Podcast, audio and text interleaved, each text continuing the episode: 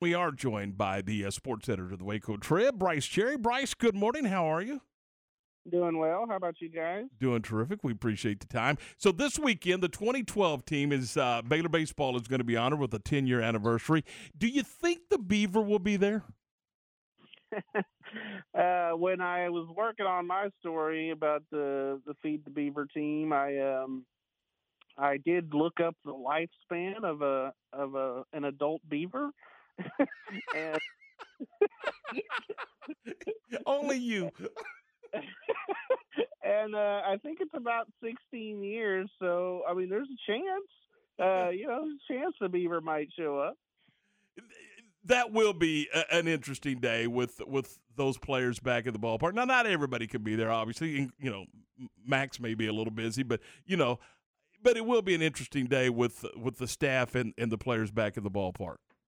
Yeah, absolutely. Uh, I think it's uh, it's cool that uh, you know Baylor's doing this uh, for those guys. That was a special team and uh, a lot of fun. You know that that group, um, and I, I, you know I do know that several of them plan to be there. Like you said, uh, Max Muncy will be a little busy.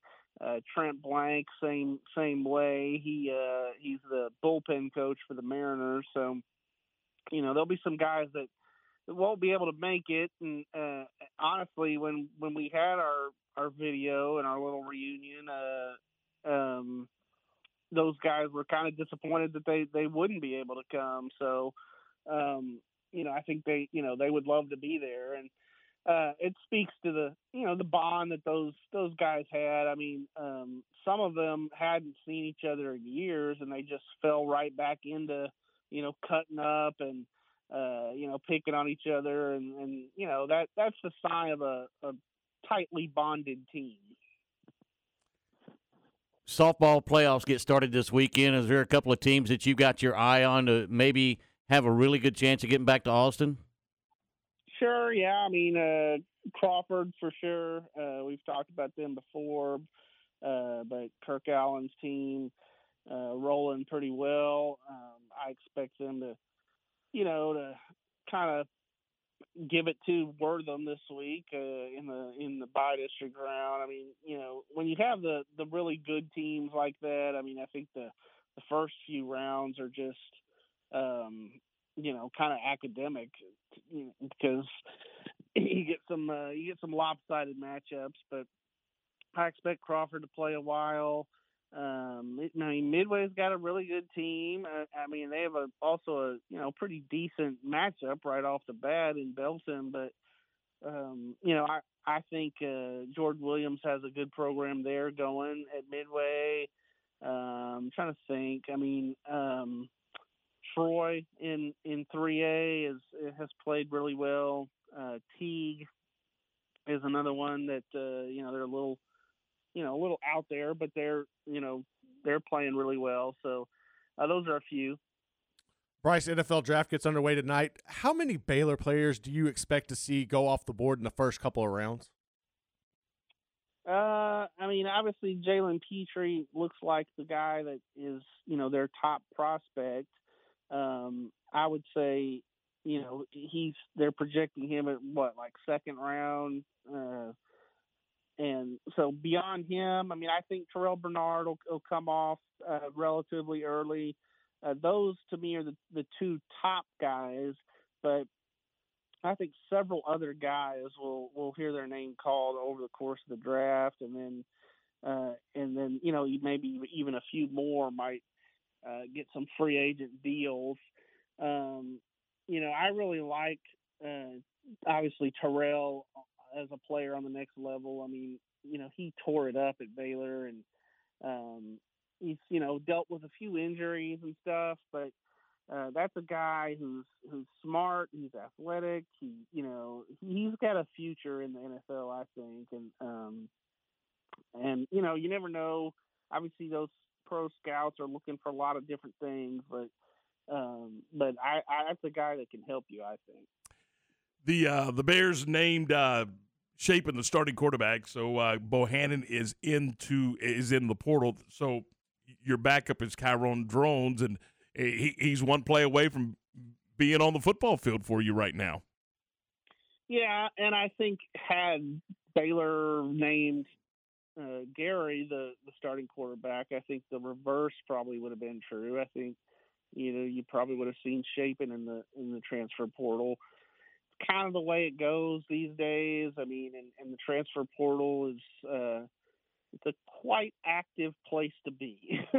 um, so I mean, you know, it's a it's a busy thing these days, and um, and you know, Gary to me, he did a great job for them last season. A um, lot of leadership, uh, really really hung in there and uh, and played well. I mean, and then obviously he, you know, suffers an injury. Blake comes in. Blake gets a chance to show uh, what he can do and you know essentially not just through that but also i think through the spring you know he wins the job well here's what i'll say about that obviously both guys got a chance to play last year um when have you seen a college football season where you know uh, a guy made it through the whole season and, and uh, you know played every snap. I mean, you're uh, I think drones will get a chance probably to play. I mean, in, in the fall, um, it just happens that way. Whether it's a uh, you know you know garbage time minutes or whatever, but uh, or you know, God forbid an injury, those happen. Uh, so I think he'll get his chance, and um, you know, obviously he's a talented guy, but but just inexperienced at this point. And Brice, that was one of the things that we talked about uh, here on the program. Is is it almost takes two guys to get you through a season nowadays because of the physicality of the game and and it just you know that's just the way it is when you're playing 13 14 games yeah and you know that's why i think that if these guys looked at that a little bit and and thought to themselves hmm you know could i stay stay around and uh, be in a place where I know the system and I know the coaches and uh, you know I, I mean I'm probably still going to get a chance to play. You know maybe maybe you don't you know hop into the transfer portal, but obviously these guys want to start. They want to you know have that opportunity, and I get that. I get that. I mean they're competitive guys, so I mean I can understand you know Gary's decision but at the same time, like I said, I mean, I think that you know, had he stuck around, uh, he'd probably still get a chance to, you know, to play some considerable minutes. Baseball coming down to the final week before playoffs start. Is there any any teams teetering that have a shot to get into the playoffs that's worth watching, uh, uh, keeping an eye on over the weekend? Yeah, I'm trying to think if there's any spots that are coming down to the to the wire. I know that uh, I think Midway has a chance to to win the district championship um, on Friday, so that that's a game you know worth watching right there because you know I know with four teams making the playoffs and everything, maybe maybe a district championship is is not you know what it used to be i guess back in the day when you know when we can remember you know one or two teams making the playoffs. But at the same time it just you know a district championship is a trophy. It's it's uh you know it's the top seed. It, so it's worth playing for. And and so you know that's that's uh something the panthers i'm sure would would like to get. Um you know and then uh i you know to answer your question I, i'm trying to think if there's any any teams that are like right on the brink. Uh, none are jumping to mind, but uh, there's certainly a bunch that uh, you know are playing very very well that I think are going to do some some damage in the playoffs. And um, you know we've talked about them a lot this season, but you know China Spring and Bosqueville and um, Valley Mills. I mean all of those teams I think are uh, you know locked and loaded for the playoffs. I'm gonna finally. I'm gonna, I'm gonna take you back to football for just a minute. and Take you back to Baylor football in in the decision making process for Dave Aranda to go ahead and name the starter now. That allowed Gary to to go ahead and make some decisions for himself personally. So one of the things, I mean, in there's going to be some staffs that don't do that. You know that, and and, and they're going to wait until the fall just to try to hold that roster piece together. But Uh, Coach Aranda felt that you know giving Gary that opportunity to make those decisions. That's why he went ahead and did it. What's it say about this staff?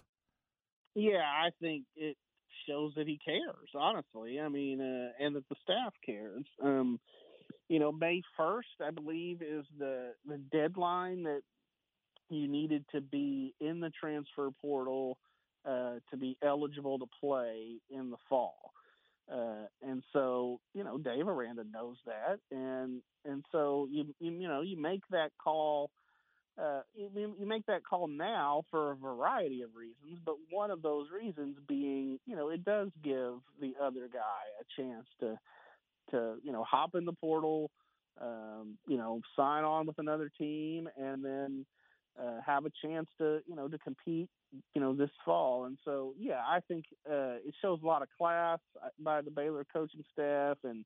Uh, and Gary has earned that, you know, that uh, that class. I mean, because he showed it uh, with all the work that he's put in and kind of biding his time. And so, yeah, I, I, you know, I like the the idea of of naming the starter now um, like I said, for a variety of reasons, but but that being one of them.